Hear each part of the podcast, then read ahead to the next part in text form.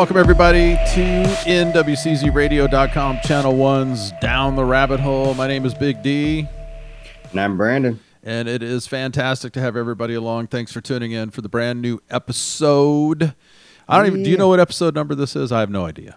No idea. The only reason I say that is because I listen to several podcasts, and they always come in with whatever episode number it is. I don't even think we know. I, I don't think so. I, I mean, in all reality, and I think, you know, with Anchor, I don't think, We would have to do work. We would have had to have been numbering them all along, yeah. and no, we're too lazy for that. definitely. Anyway, it is good to have everybody with us today. We, I think we have a very interesting topic. This topic that we're going to talk about today, the Bhagwan Sri Rajneesh, is right in my wheelhouse. I was living in the Northwest during the times, and I was in high school when all of this was going on. And then Mhm. when I went to college, I went to college uh, in Oregon for, and then lived there for about four years, and met several of, and I'm going to use their words, survivors of it, because there are two sides of people who endured what went on at the Rajneesh Puram. Some people still dig it. Some people still think it was great and they wish they could go back to it, but the majority of them saw it for what it was and they call themselves survivors. And, and I've seen a few when I was going through and looking for stuff where there was a, a few people that talked about it very, I don't know if I want to say lovingly, but very like they, they, it wasn't a bad thing in their mind. They still talked about it like it was this great, amazing thing that they went through. Yeah, and there is a fantastic documentary on Netflix called The Wild Wild West. Isn't that what it's called? Wild Wild West? Yes. I think it's it's the Wild oh. West or Wild Wild West. I can't Yeah, remember. something. Oh. Something like that. Wild Wild Country. Oh, Wild Wild Country. There you go. Wild Wild West was an old TV show. Wild Wild Country. It's a, I believe it's four parts. It's probably one of the best documentaries I've seen about a cult in a long time. Yeah. Very well done. It's just the facts, ma'am. And the timeline and the footage, I don't know where they got the footage from, but it, it's fantastic. It's really well done. Well, some of it was from there was a documentary that was filmed there, um, and, and I found it, but it's I think it's I can't remember. It's in a different language. I think it's in German or something. But there's a documentary that was filmed, and that's what a lot of that that film was from. And then I think they did do some of their own recording and ca- use their own cameras and stuff for like marketing purposes. And I think it was taken from that. Well, and there's a lot of interviews of people who were living in the town, who were on the city council in Antelope when they tried to take over it, Mhm. and it was very well done. I'll say, and I I, re- I highly recommend it to anybody who has not seen it. Yeah, it was very good. I loved it. I, I did a lot of other research besides just that, but I mean, it was it was well done. Oh yes, me too. I there's a lot. We were talking about this earlier. There's so many directions you can go with this thing because just the Bhagwan himself is a story. Yes. his secretary and what a lot of people called his military leader Sheela that's a whole other story Yep. the the entire Rajneeshpuram story when they got to Oregon is multiple stories on many many levels And, and there is. It depends on which ones you're, you know, whose story you're following. I mean, there's Sheela's, there's KD's, there's the the Bhagwans. I mean, there there's probably four or five different stories that you can follow through. I think one of the, one of them's name was Jane. I can't remember what her her cult name was, but um, she's the one that you know was going to pull the trigger. There's the doctor. I mean, there's so many different storylines you can go through in Oregon. and all the people that showed up and joined Yes. A- and then all the homeless people that they brought in from all over the United States to try to take over Wasco County. Yep. So, if you don't know what we're talking about, there's no way that we can cover it all in this episode. This is a huge, monumental event that happened in the United States. And it was in the 80s, like the early 80s, is when this really was going on. Now, the Bhagwan himself, we're going to go into a little bit of him, and then we'll kind of try to encapsulate or time capsule what happened at the Rajneeshpuram and then give a little bit of what's happening today because hey, I found articles you know, Will Smith's kids are big into Osho and his that teachings. surprise me. Yeah, and there were several celebrities that I ran into who were who still read his books and think a lot of what he talked about was amazing. I mean, I could see Will Smith kids. I mean, it was all about you know Sheela and being a strong woman. So they would definitely be in for you know Well, it was- a it was- woman. It was about a lot more than that. It was, but I mean, it just seems like in their life that's what they're used to is strong women. There's there is that. There is that. Let's uh, start with the Bhagwan himself, and his his real name was uh, Chandra Jain, J A I N, and he was born in 1931, and he's been known by several names. There was That was the other weird part. He had multiple. I mean, it wasn't just one. There was several different names that he went by. Yeah, Acharya Rajneesh, Bhagwan Sri Rajneesh, Osho, and there were several others. Those are the most famous ones. Yeah. So he had a bit of an identity crisis going on, I think, in his life. But he was born in India, and he was uh, apparently he was very smart, but he hated school, and he ha- he basically he rejected institutional learning, and he hated religion. He so he rejected that, and he supposedly had this spiritual awakening in 1953 when he was 21 and he resigned. He had some post in academia, and he resigned. And then he then he did his walkabout. He just started traveling around. Yep. As a guru. Yeah, he was trying to. Well, and there was a bunch of things that I found too with him that it was seven year cycles. That Yes. he was told as a child that he wouldn't live past the age of 21, I think it was, and that he would have, you know, every seven years, death would come come for him. You know, and it almost seemed like uh, every seven years. I think at the age of seven, his grandfather died. At the age of 14, somebody else close to him died. and uh, then at his, uh, 21, yeah, his his childhood girlfriend. She Yeah. He, he was 15, but that was yeah. It was it was seven years after. Yeah. And then at the age of 21, he figured death was coming for him. And supposedly, when he had that spiritual awakening, he went out into the, the wilderness by himself into like an abandoned building with no food, no water, no nothing except for what he took with him for seven days and waited for death to come for him. And that's when the spiritual awakening came. Didn't Aaron Rodgers just do something similar to that? I think so. But His darkness think he did. retreat or whatever. I mean, and honestly, in a lot of stuff I see with Aaron Rodgers, I'm sure he probably follows the Bhagwan. He's he's special. Well, one of the things I found very interesting, besides the fact that he hated everything, Everything. he except hated, for himself and money. yeah, he hated government, he hated religion, he well, he didn't hate it, he loved sex. He went through these phases where he loved communism, he loved socialism, and he loved anarchy. Those were the big loves of his life. Mhm. And one of the things I found interesting is that he was a apparently a very good debater. So he he was quick witted and he had a quick mind, and he Mhm. read a lot.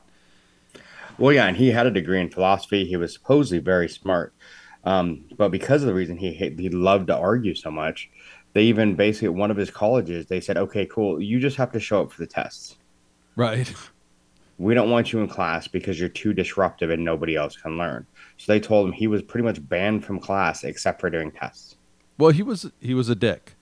Oh, uh, yeah, He just wanted to argue with everybody. yeah. But I he mean, but had someone it- could say that about us. I mean, we like to argue, but not to the point that he does. well, no, because I respect a other person's point of view. I'm not I'm not trying to outshout or to destroy somebody. That that was his goal. He just wanted to dis- Yes. he just wanted to destroy and dismantle everything. We like to debate. He liked to argue. That there you go. Very good. But he was very very interested early on in the writings of Marx and Engels. So much so that a lot of his compadres, people around him, they branded him as a communist. And even at his school, they, they basically threatened to kick him out because he was showing too much interest in this. And he had a huge library. And according to him, he said, I've been interested in communism from my very childhood. Communist literature, perhaps there is no book that is missing from my library. I have signed and dated each book before 1950. He says that that, that was his entry into the intellectual world. Then he said this First, I was deeply interested in communism, but finding that it is a corpse, I became interested in anarchism. And so he basically said the, his three interests were anarchism, no state, and no government in the world. But what we find out is that's not true. He wanted to be all of those things. Yeah, because he didn't want a government. He wanted a monarchy, and he wanted to be the king on top of it all. Yeah, so he he's an interesting guy. I even read something somewhere where he claimed to have re- read some astronomical amounts of books in his life, and somebody calculated it, and he would have had to read six books a day for his entire life for that to be true. Who knows? Maybe they're small books. maybe, maybe there were booklets. I'm not. In, I'm not sure. See Dick run. See Jane. Oh yeah. yeah, yeah. He didn't. He didn't say which books they were, but yeah. you know, apparently that was why he was so elevated. Because this guy, one of the things this guy had more than a lot of cult leaders that you run into, where cult leaders are usually manipulative, and they have some sort of secret, and they are, you know, they want to share it with everybody. He had a bit mm-hmm. of that, but what he really had was he appealed to even though he loved Marxism and he loved communism and all of this stuff, he figured out that rich people were unsatisfied. And so yeah. he wanted to offer rich people in life this some satisfaction. And so he developed this philosophy that was very attractive to wealthy people. And it worked for him here's the weird thing with this guy, from what I saw. He did live in the commune with him. So like we could go into, you know, like Jim Jones, we could go into Charles Manson and all these cult leaders, famous cult leaders, Koresh, who actually lived the lifestyle of the group that they were leading. Yes. Manson was a hippie who lived out in the desert with his followers. Jim Jones lived he didn't he wasn't extravagant. And we see that with a lot of the sort of the cults, even that Heaven's Gate cult. You know, the crazy guy, the bald guy, yep. lived with him in the little apartment, and I want to say led by example because he did what he was telling them to do. Now they were all crazy and wrong. Yes, very much so. But you can look at it and go, well, at least he was practicing what he preached. The Bhagwan was the complete opposite. Oh, he was. I mean, what he what he preached, what he told people to do was the complete opposite of what he did.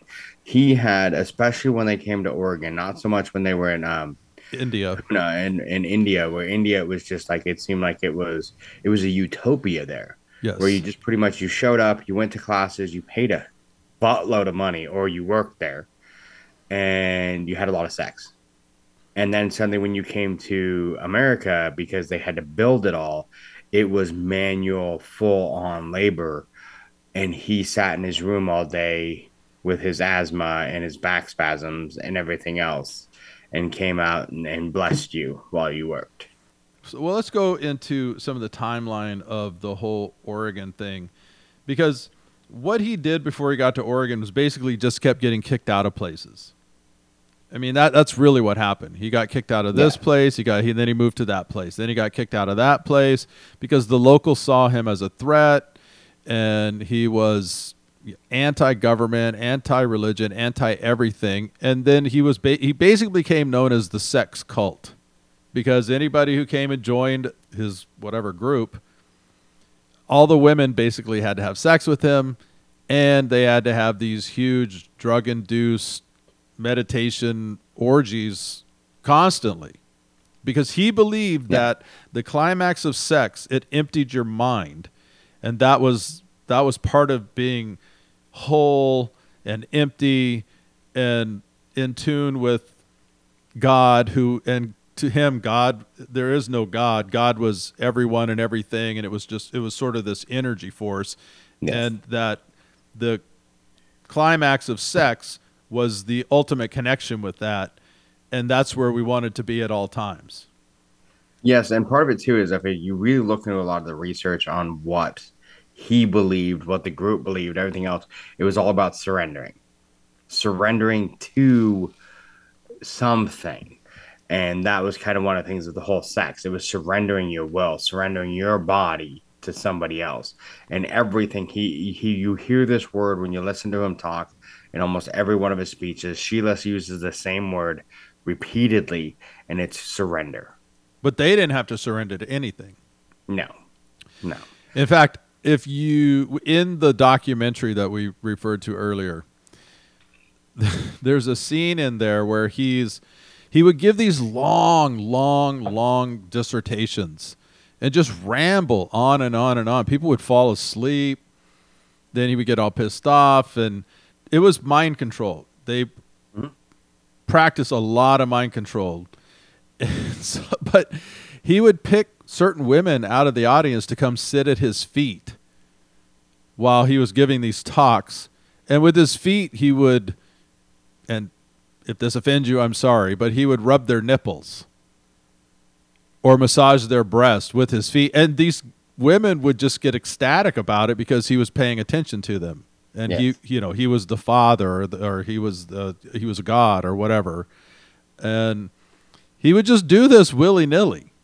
And Sheela apparently was, uh, was just as bad. hmm Oh yeah, they they they both were. And I mean, it, there's stories that I read of like from the the people who were, you know, survivors and stuff that would talk about how, you know, while he was doing some of these speeches while they were down at his feet, or if they were doing things because before he, you know, he would have them come to his bedroom a lot of times, um, and maybe wouldn't, you know, have sex with them, but would, you know, pleasure them Or fond, yeah, fondle them. fondle them, Watch or whatever. them. That, but that was part of the process, and they had to surrender. I'm like, mm, okay, Yeah. Now that was one of the and on a sad note, there's a great article about it's by this kid. Well, he's an adult now, but it's from the Guardian and it's titled Growing Up in the Wild Wild Country Cult. In 1976, this guy named Noa Maxwell, his mom and dad, they were living in England and they just up and moved to the United States and joined.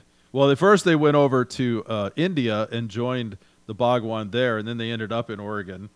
He talks about as a kid, because I think he was doesn't really say, but I think he was like he was young. I'm gonna say he was like 10, 11, or and then he had a brother, and his perspective on this, and it was really sad because his mom and dad show up, and the dad had to live on the other side of the farm. His mom lived on you know, one side, and they were just having sex with everybody. People coming, coming and going, and then there was even pressure on the kids to do this. Now he said that there was never any adults involved with the kids, and so I don't. That was his experience. I've never heard that accusation come out of the any of the documents or anything.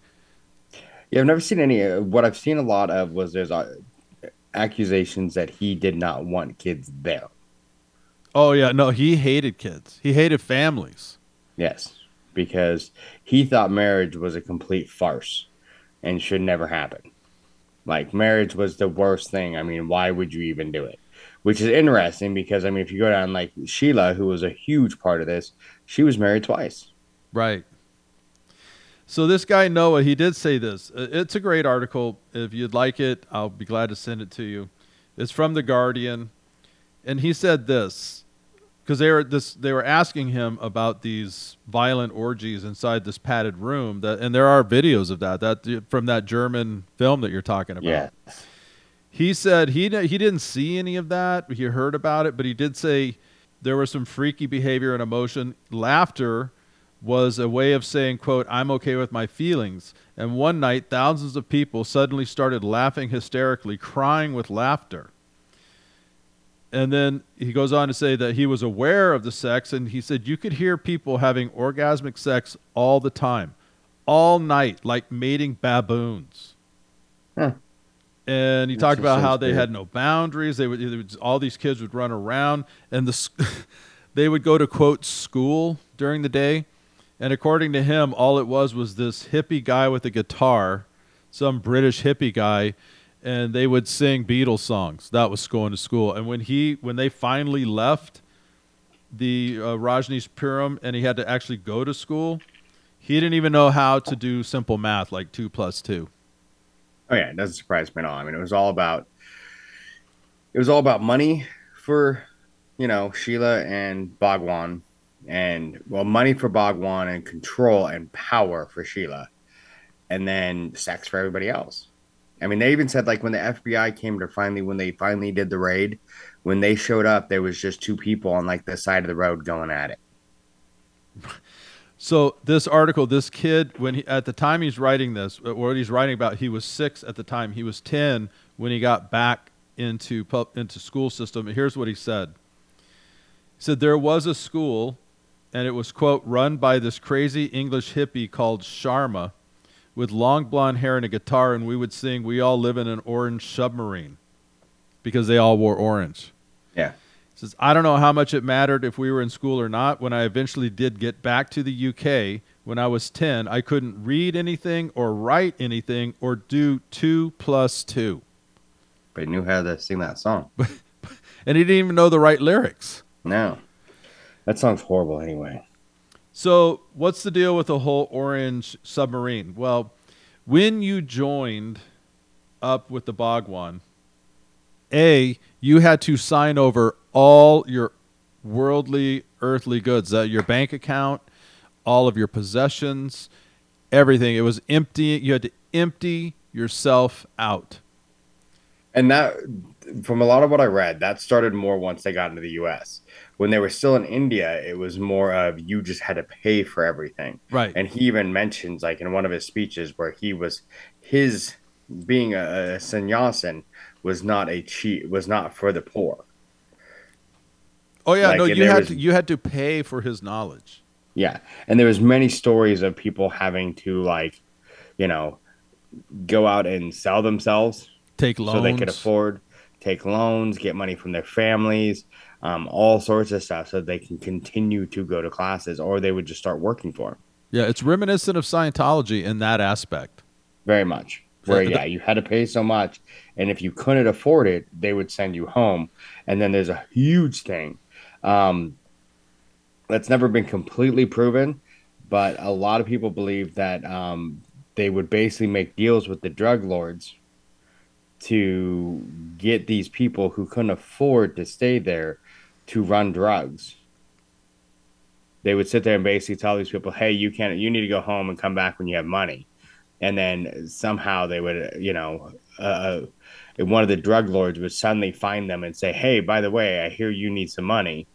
If you take these drugs back to your, you know, the, this, you know, suitcase of drugs back to your hometown, I'll give you enough money that you can get on a plane and come right back." Well, and the crazy thing is that when a lot of people started this, like we said earlier, he targeted the rich. So they came Yes. in with tons of cash and they would just bleed them, Yes. bleed them dry.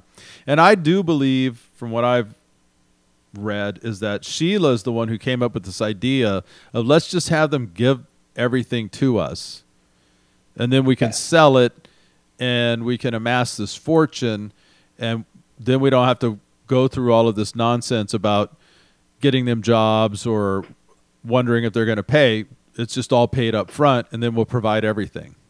Yes. Well, a lot of people don't realize too is I mean Sheela wasn't his first secretary. Mm-mm. He had a, spur, a secretary in India that was his first secretary, but when he started losing favor in India and they thought he was going to have to leave, Sheela put herself into the position to help him because she was Indian, but she her first husband was American Right. and she'd lived here for a while, so she had connections.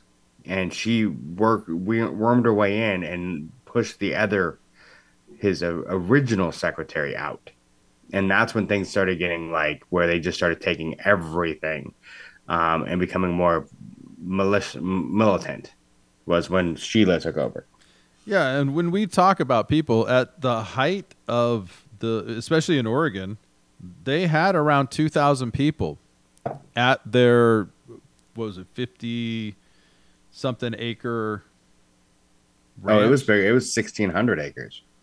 no, actually, uh, sixty-four thousand acres, Okay, sixty-four thousand. So which was we were both way off. yeah, we were, which was formerly called the Big Muddy Ranch. Yes, they they they lied when they got there. They said it was going to be an agricultural, you know, uh, test or whatever. You know, this agricultural lab to try and you know turn the desert green again, and they actually did okay at that. But still, it was, you know. And then they started lying, saying, "Oh, we need all these people to run this farm," and that's when it all started going wacko. Well, on this huge ranch that they bought, they had their devotees, their followers who came in and gave up everything to them. They had them working around the clock for the first bit of time that they were there and this is what they they made. They made a huge meditation hall, an open air mall with restaurants, clothing boutiques and a shop that sold hundreds of books and videotapes by and about Rajneesh. They also um, created a private airport, a hotel, living quarters, and a sparkling artificial lake. Yes. One of the things for like the money and I mean having the books and the recordings, I think was another Sheela thing where she started having him everything he did was recorded and written down so they could sell it and make money. And I did read that 10%, I think it was 10% of all the people that were there held master's degrees. Most of them had college degrees, Mhm. And there were several that had doctorates. Yeah. So again, these are not your average street people who, or you know, people who are outcasts of society who get scooped up by some wacky cult. These were very smart later. people. yeah, that yeah, that does come later. But, But, it's one of those things too, as they talk about too, like when they left, where a lot of people are like, oh, it wasn't about money, it wasn't about money. One of the main reasons they left India, and a lot of people don't think about this, they lost their status as a uh, nonprofit, and suddenly India's like, you need to pay taxes, and they own millions in taxes, so they left. another thing that besides the sex and the fulfillment of your personal well-being or whatever it was that he was selling and he he was trying to sell lots of things about Yeah. like you said submission emptying yourself being in tune with the god or, or whatever his notion of god was because he didn't believe in god. In fact he believed he was a god and that we were all gods and we had to attain the level he was at. He was actually part of the god energy. Yeah, because he was enlightened. but he was big on and and this was a ruse all the way through but he was very big on women having positions of power within the the commune Yes. so he appealed to this certain aspect of women and a lot of women joined Yeah, there was. It seems like, and I never found the exact figures, but it seemed like there was a lot more women than men, and a lot of the power structure was women. Well, that's because he was uh, he was a horn dog, and he figured out he figured out how to get them there. Yeah. So every woman and man, once they got there and gave all their stuff, they were assigned a a new name, and it Mhm. was always some weird name that I can never pronounce. No, and almost uh, all the women. It starts with Ma, because it was the Ma is in mom, Right. because they were women and they were childbearing. Um, I didn't see one for the men. The men seemed just kind of be whatever he chose. It was they were just throwaway names. Yeah, Your much. name is Shawarma. Okay. Yeah, almost every one of the women. It's Ma Anand something. So they all got new names, and they were assigned basically a set of clothes. Hmm. And as we talked about earlier, they were the color of the sun or the sunset. So it was like orange, kind of the sunrise, I think. oh, Yeah, it was a had to be sunrise. Sunrise colors. Right, sunrise colors. So red, orange. However, the color did was significant. So everybody who came in got the orange kind of jumpsuit. And then as you progressed up the chain, you were given s- slightly different colors and they all represented different things. So it was a hierarchy and then at the top was him. And he always wore white. Yes. And then also they were given a locket that they had to wear. And inside the locket was a picture of the Rajneesh. But if you asked him, it wasn't a picture of him. It was because he was. Oh God! I, I heard one of the audios of it of him talking about it, how he's transcendental or something, and he's. You only see him because you want to see him, and it's really not. And it went on some trippy dippy thing that I'm like, what? Well, yes, I'm because not high he, enough to understand this. well, here's how he tried to explain it is that he as a human had transcended his humanness. So what you when you look at him, what you're seeing is what you perceive at your human level. So not everybody was seeing him the same way because he didn't really have a likeness because he had transcended human form and likeness. Yes. But oddly enough, all of his pictures look the same. Like Yeah. he doesn't change, Well, that's because that's how you perceive him to look. which is why he could drive around. He had almost a hundred Rolls Royce. Oh yeah, like you said, everyone else had to give up everything, but he had multiple Rolls Royces. Um, he would ride around in them, you know, drive them occasionally. But apparently, from everything I read, you didn't want to be in the car with him when he drove because he was a complete lunatic. No, but they would line the roads and throw roses. Everybody was supposed to throw a rose on the hood of this Rolls Royce as he drove up. hmm and and people would cry and they would shake and they would freak out. But the reason is is because they were all lacking in your basic needs of life. They were lacking sleep. They were all worn out from working. They were they were barely being fed. They were having sex constantly, so they're drained.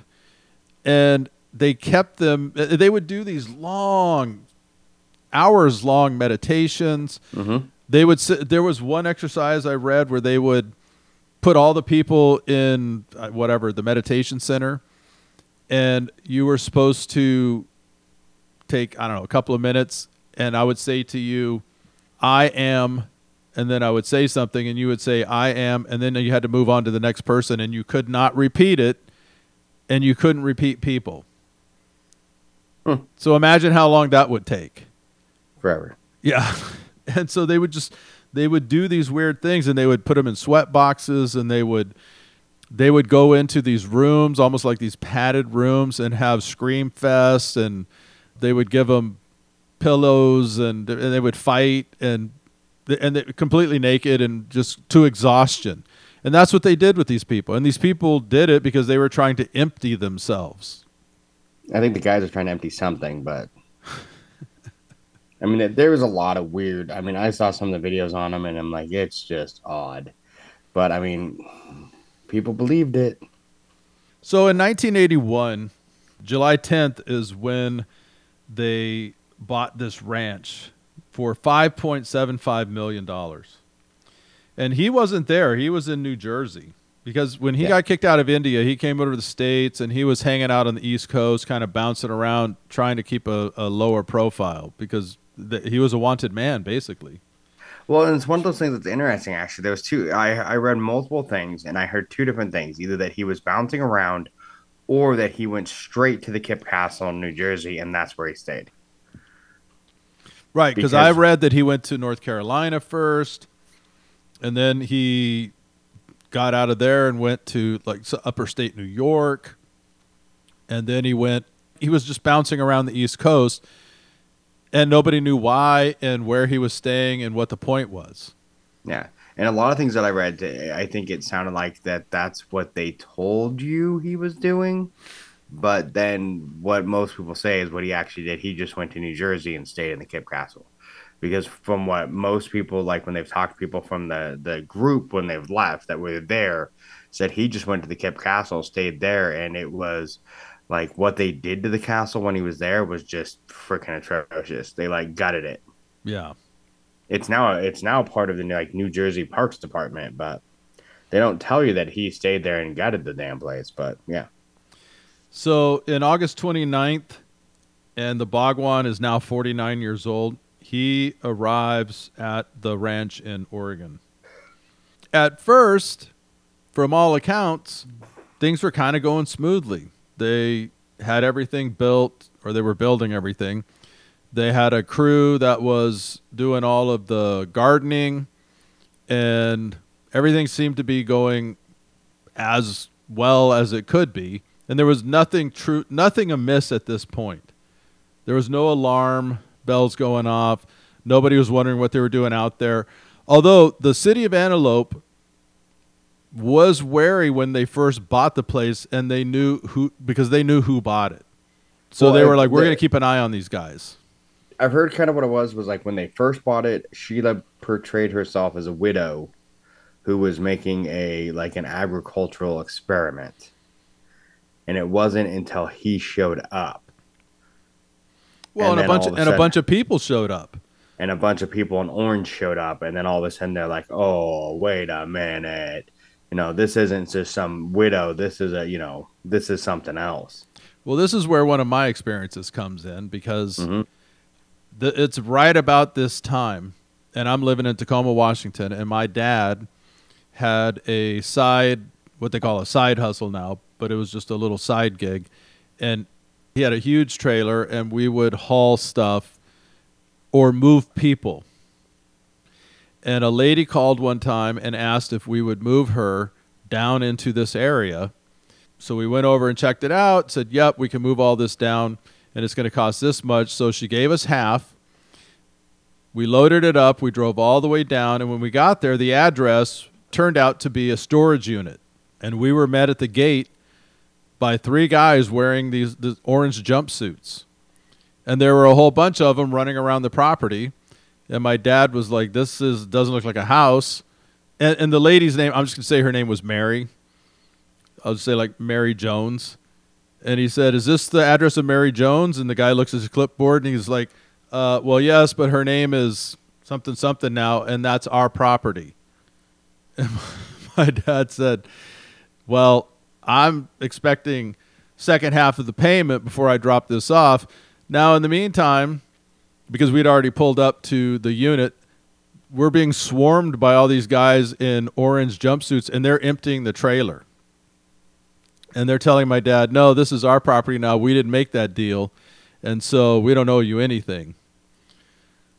So my dad had me and my brother keep aside a TV, a stereo, uh, like some electronics, I think a microwave and stuff.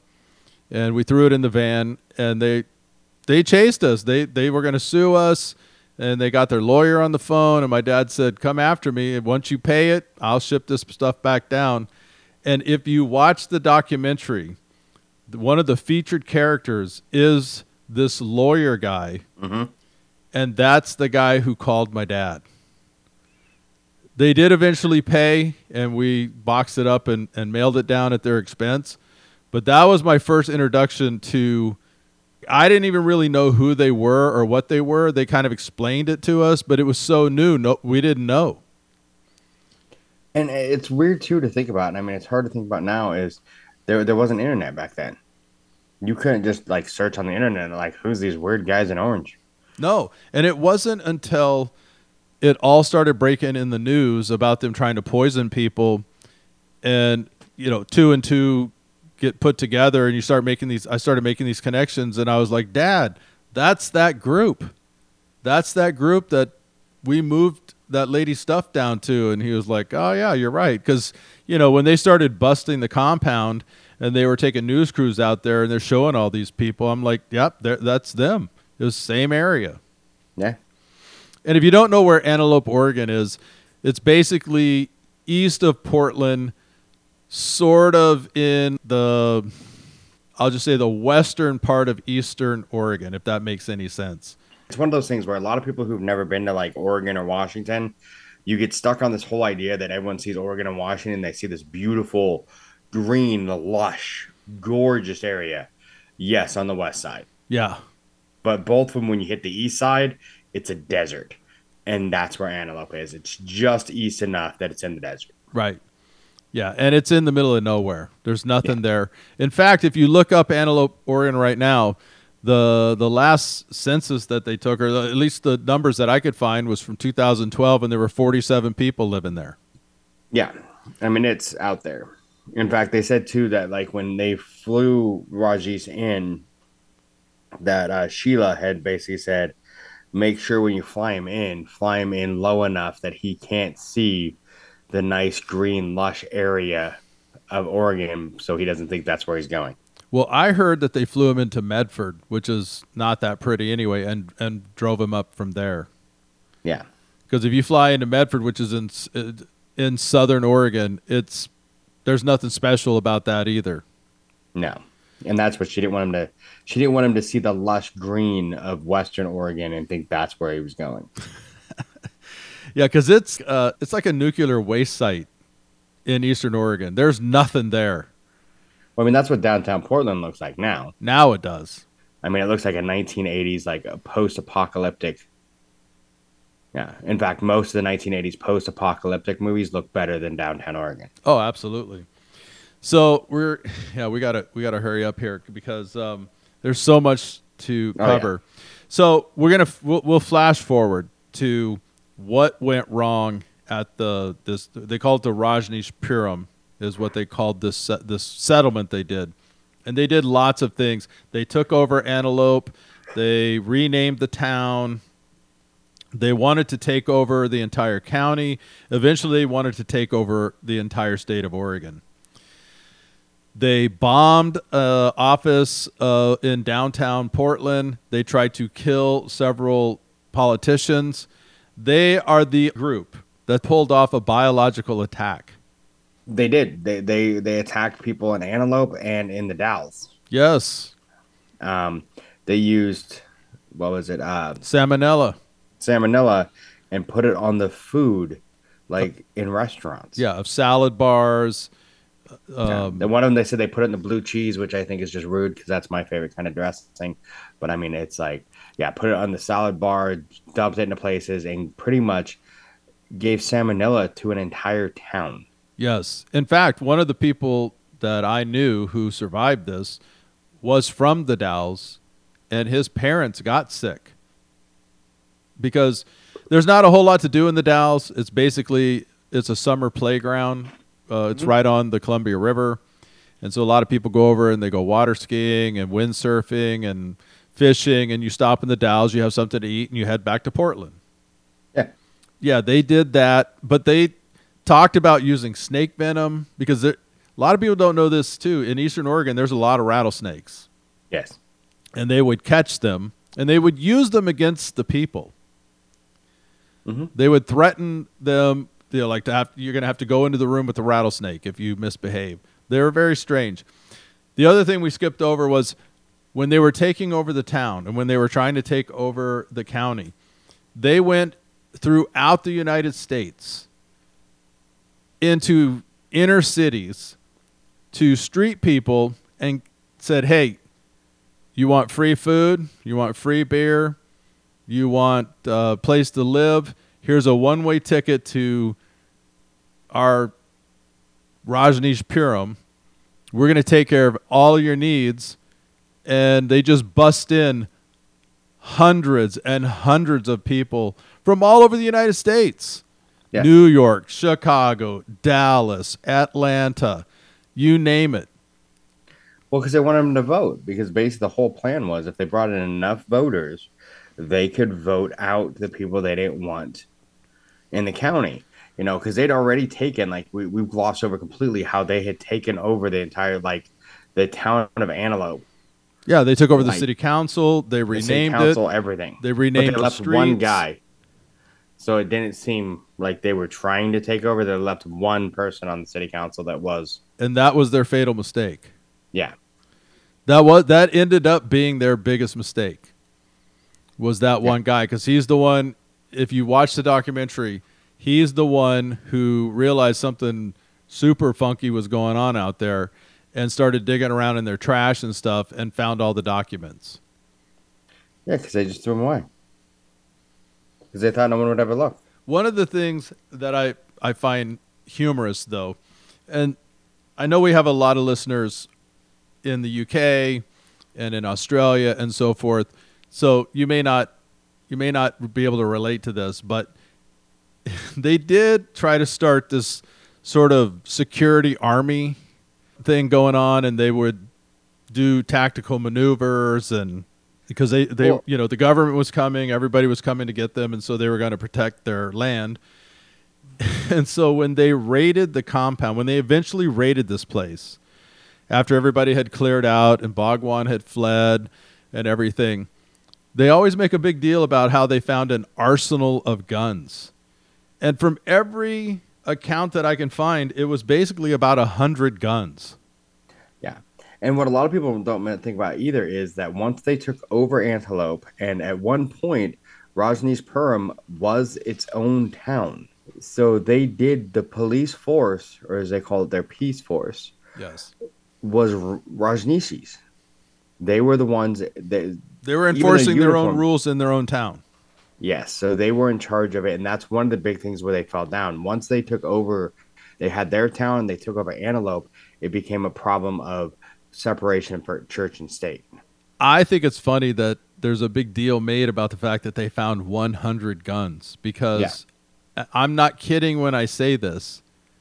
I know individuals who have if they don't have 100, it's very they have very close to a 100 guns at their home. That's my block. I can tell you right now. There's between me and a couple of the neighbors. There's at least hundred guns here, at least. People have different opinions on that, but I just find it kind of humorous that when you read a lot of these articles, they're like, and there was an arsenal of guns, and then you get down into the facts of it. It's like there were a hundred. that was it. So when it all went down, and we're skipping so much, I wish we had We time to get into a lot of the nuts and bolts on this, but we really want to whet your appetite because, and I'll I'll tell you why when we get to our final thoughts. But after they were, it was discovered that they their their true intentions were to take over the county and all of Oregon, and then so the state started fighting back, which is why they attempted to kill. Uh, a state senator and uh, all ki- they were they were- they went nuts because they were trying to protect their interests and they knew that the government was coming after them and they knew they were fraudulent and they knew people were going to find out that they were drug they were actually drugging a lot of these homeless people. The one Yes. beer a day that they gave them they put drugs in it to keep them calm. To calm down the people. Because there's a lot of things that we're like i said we're glossing over a lot. Like the whole part of them having to start their own town was because nobody thought about zoning. Like the worst state for zoning is oregon. They pretty much tell you like you buy a property this is what it's zoned for that's all you can do with it. And that was a biggest problem. The the Mud, big muddy ranch was zoned for agricultural. Right. So it was zoned to have 166 people, or I don't even think it was that many. It was zoned to not even have near what the people they wanted. So they couldn't get permits, they couldn't do all that, and that was the whole point where the political started coming in of taking over the towns. right well they weren't even supposed to have an they weren't supposed to have an airport they weren't supposed to have a mall any of this stuff.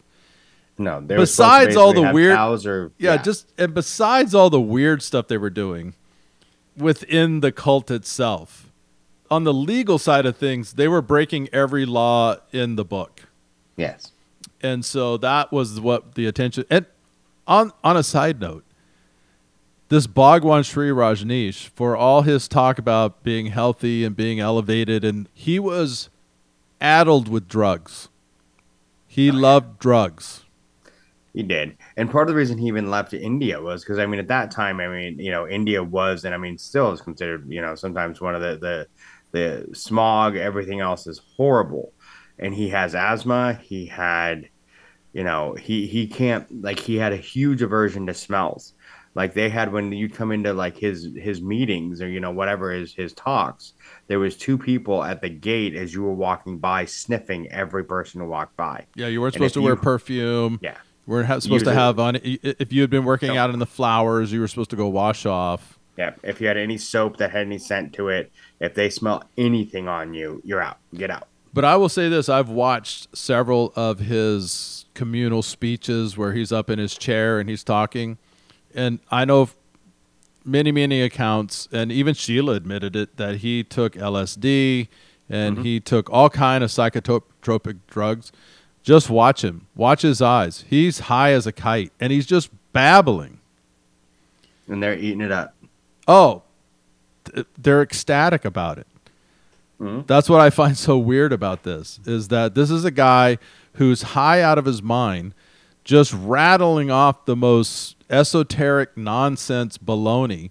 And these people are just and you know he I don't think he ever actually wrote a book himself outside of this one I'm about to mention. All the books that are supposedly written by the Bhagwan were written by his followers and it's just his teachings.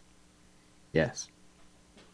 So when Well, I mean, people say, "Oh, a lot of like with, with going to you know, he had um multiple degrees. I believe actually, I think it was, um, but I mean, he studied studied philosophy and a lot of that stuff, and he was really into that philosophy and everything else, and like therapy, psychotherapy, and everything to be able to bring people in. And I think he studied very much on how to basically break the human mind because he did it perfectly. Oh, absolutely. Well, when he left and he was on the run, and he actually went back, eventually went back to India. Because he was forced to.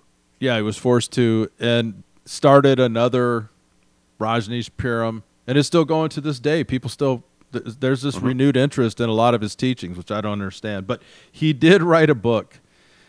It's insane. It's called Jesus Crucified Again. This time in Ronald Reagan's America, by the Bhagwan Shree Rajneesh, and I, I'm just going to read you a little bit from his foreword, where he this is his description of what he's writing about. He says, The story is repeated again. I was crucified, this time in America, and these seven weeks I've been struggling against the poison, and I am happy to declare to you that the crucifixion is over and I am resurrected. It is symbolic that Jesus is crucified this time in America and is resurrected in India. It is symbolic in many dimensions. It is the victory of love over hate. It's the victory of life over death. It is the victory of East over West. It's the victory of truth over criminals like Ronald Reagan.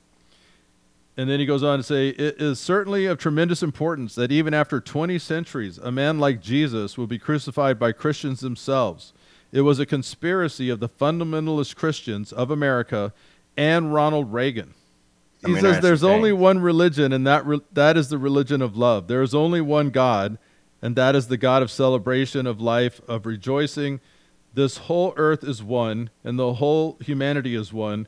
We are parts of each other, which I find hilarious that he's comparing himself to Christ and Christ's crucifixion when he doesn't even believe in Christ or God. No, but he knows he's finding something that you and the people reading the book and other people can relate to. Oh, absolutely. Yes. But he does say, he claims that Christ was crucified again. Yeah. So, and this time it was in America. And the reason that he feels that he was crucified and that he rose again is because he escaped pretty much all charges. It all got, all the charges and everything went down to Sheela and several members of the cult who were part of this inner circle who were responsible for carrying out the orders and he was he basically skated on all of that Yeah, because they couldn't prove that he had anything to do with it. He had a lot of like, oh, I didn't know what was going on. Sheela was doing everything. I was in my my house meditating and playing with the women's boobs. So he kind of, you know, and basically the U.S. said fine, whatever, gave him like whatever the this some horrible like reduced sentence and just said, how about this? Pretty much, piss off and get off, get out of the U.S. right And he left, and that was it. It's like pretty much just go away, which he did. He went to India and you know did his thing there. a lot of people don't know this too, and this is also is going to be interesting because we're, at some point we're going to talk about the Moonies, who used to do these mass weddings, uh, the Rajneeshis and, and Bhagwan and these guys were responsible for one of the largest recorded marriage fraud cases in the United States. Yes. It is said that there were more than 400 sham marriages perpetuated by the Rajneeshis, and this was all for immigration, which is hilarious because he hated marriage. He did, but he liked it because he, he knew the way to get a lot of his his followers from India here and to get them here quickly was to have them get married. Another thing they did, and I find it interesting because uh, I think it's kind of waned, but when I moved from Washington, th- th- all these little deprivation tank places were popping up, you know, where you could go sit and float in this darkness in this little Mhm. tank. Uh, Are they still? We don't have any down here in Texas. I've never seen one. Are they still there, or have they all folded? I haven't really seen them. I think it's still kind of one of those things. If you look for them, you can find them. But I mean, it's kind of like it's weird. They used this a lot. They would go through what they call breath therapy group. They would do three day isolation things, trying to get them into a cathartic state. And then they would do like a five day intensive enlightenment group. And they would do the sensory deprivation tank and a 14 day insight group. That was when they first arrived, they would go through this series of intense training. Uh, they called it training, but it was basically intense brainwashing. No, they wouldn't brainwash anyone. Well, I just thought it was interesting because I had never heard of one of these sensory tank things until they started popping up, I don't know, a couple of years ago in Washington. I, I didn't I- know that people actually did that, but apparently to them, they would stick them in these tanks for a full day Yeah. to empty your mind. And now people pay to go do that. Well, yeah, like you just mentioned, Aaron Rodgers did it for, for what uh, three days or something. I, I guess. I don't know. So, this is my thought on this whole thing. And I hope we've whetted your appetite enough to, if you're interested, th- it's a fun rabbit hole to go down because it's a true study in mass manipulation. It's a true study in brainwashing. Bog the Bhagwan was nuts Oh yeah, his followers, even though they were very smart people, it just shows that you can go off the rails. It just you know, if you're if you're unfulfilled with your life, if you're s- searching for something, even smart, so-called smart and successful people can get roped into this stuff, and that happens with Scientology as well. yeah, definitely. I mean, it's one of those really weird things when you're looking at. It's like how easily people are. They want something. They want happiness. Where they're they're able to look away from some of this really horrible stuff that's happening because they're getting some kind of joy out of it. Yeah, and make excuses for the paranoia of the leader, the paranoia of Sheela, make excuses for poisoning people, taking over towns. Like you just get caught up into this mass psychosis and everything's justified. Well, and I think part of it too is if you you really like, you know, do some research in it. Because like I said, there was one thing that I was like listening to. I was five hours into it, and the guy had just started talking about them going to Oregon, just getting to them going to Oregon. I think there's maybe like twenty to thirty people on the top that knew about the poisoning, knew about all this stuff, and the rest of the people were just there. Yeah, they had no idea.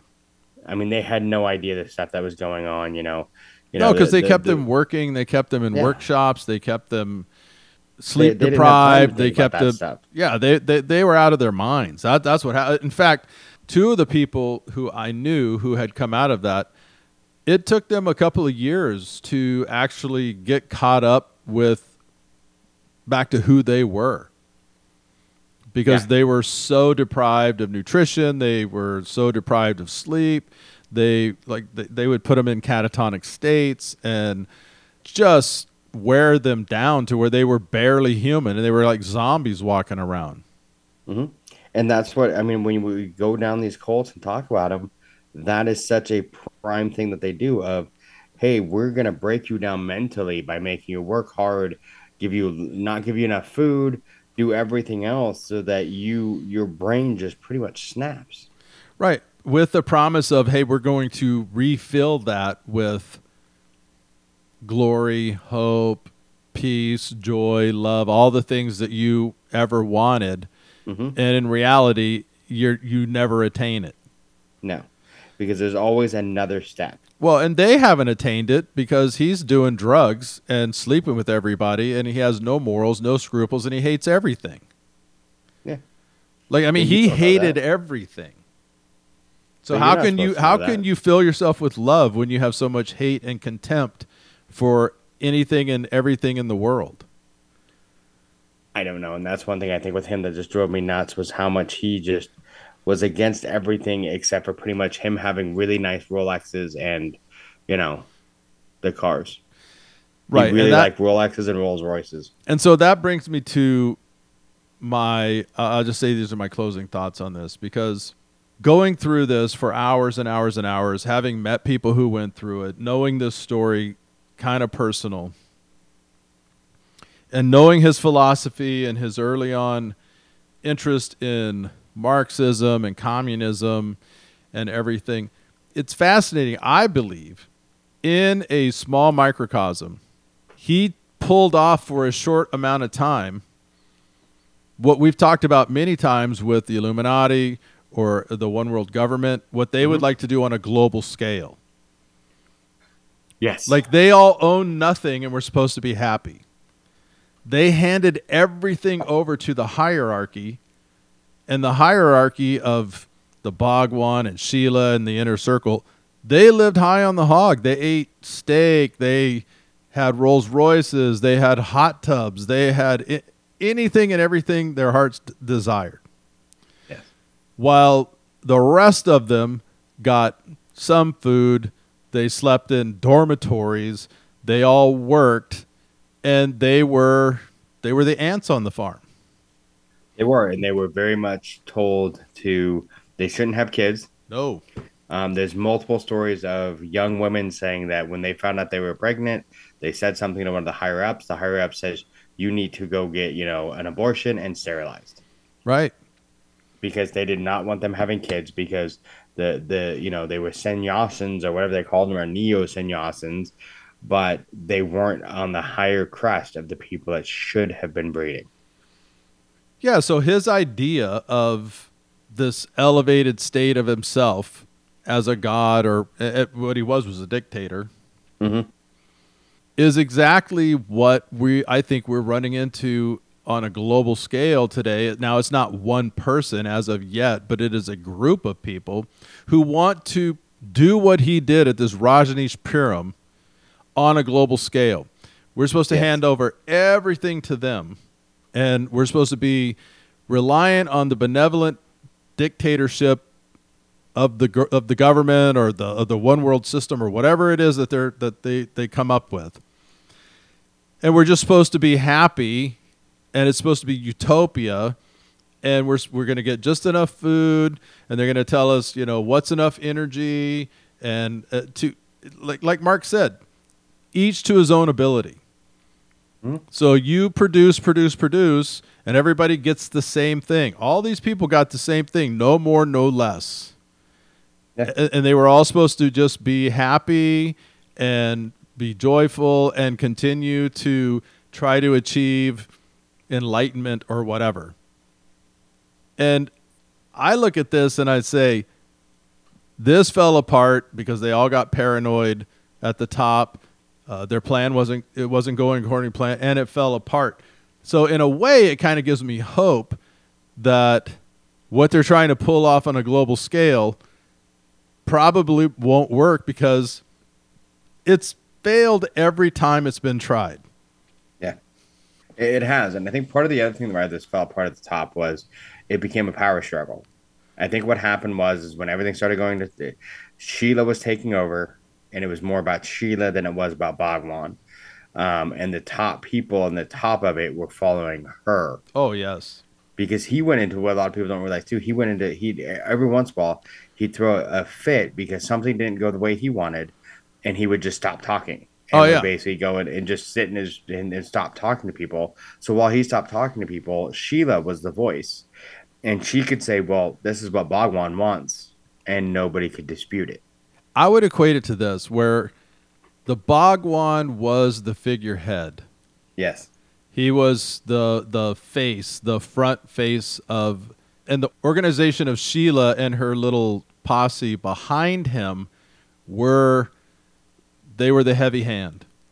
Yep. They were the enforcers. They were the schemers and they and he was a puppet. And a lot of people believe that he was a puppet of Sheela, that she was basically running him. There, there's a lot of thought of that that once he got into America, that she once she got her claws into it, that it was her running it, and that you know there was a power struggle. And like I said, I think people started to figure it out, and that's when she was like, "I'm out." And that's what it is. I think there was a lot of jealousy and a lot of other stuff because that's one thing a lot of people say too, like why Bhagwan didn't want children on the the there because the children took people's focus away from him. Yes.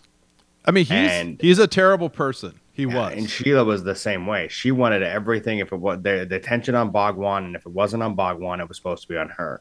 And when yeah, what's her name? And I did- I, I know they said her name a couple times.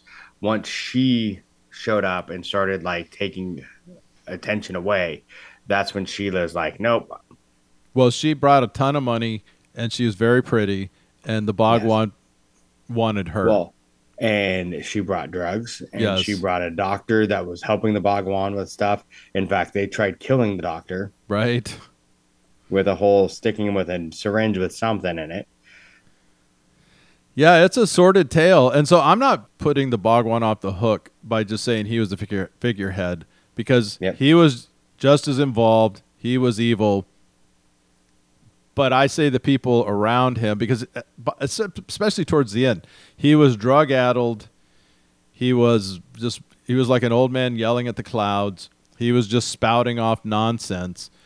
And like you said, he'd just get pissed off and start talking. He'd go sit in his room for days and weeks and whatever, and nobody would hear from him. While Sheela would run rampant and call all the shots. So as a tandem, it was almost like a, a fatal duo. Yeah. Which it's one of those things too. Is I mean, one of the things like when he'd go in his tantrums, like you said, days, weeks. I think the most was years, where I think he took. I think it was almost three years that he didn't talk to anyone but Sheela, like in his in, in, in his house. He didn't come out and do any of his his speeches, nothing. Well, he did die eventually in January of 1990. The odd thing is, and I, st- I just, I still don't understand this today. Knowing all of this, knowing what happened, it's well documented, and I know he claims he's a victim. Sheela's running an old folks' home or something Mhm. in Europe, and all these characters have just scattered. None of them are together anymore. Yeah. Some of the old faithful to the cult still have fond memories and they call him Osho and they and believe, you know, whatever. Most of them all look back and say it was hell. They got bamboozled and of course, you know, they ended up obviously in a cult and Yeah. they recognize that now and and they some of them are still recovering from it. But he went when he went over to India, he started this new study school of study. Uh, it, it's basically it's I think it started as a library and then it became a meditation area, and, and so nobody lives there. It's not a it's not a commune like they tried in Oregon, but it's still thriving today, and a lot of people are still interested in what this moron had to say. Yeah. And a lot of people, celebrities, and just people from around the world have rediscovered the Bhagwan's writings.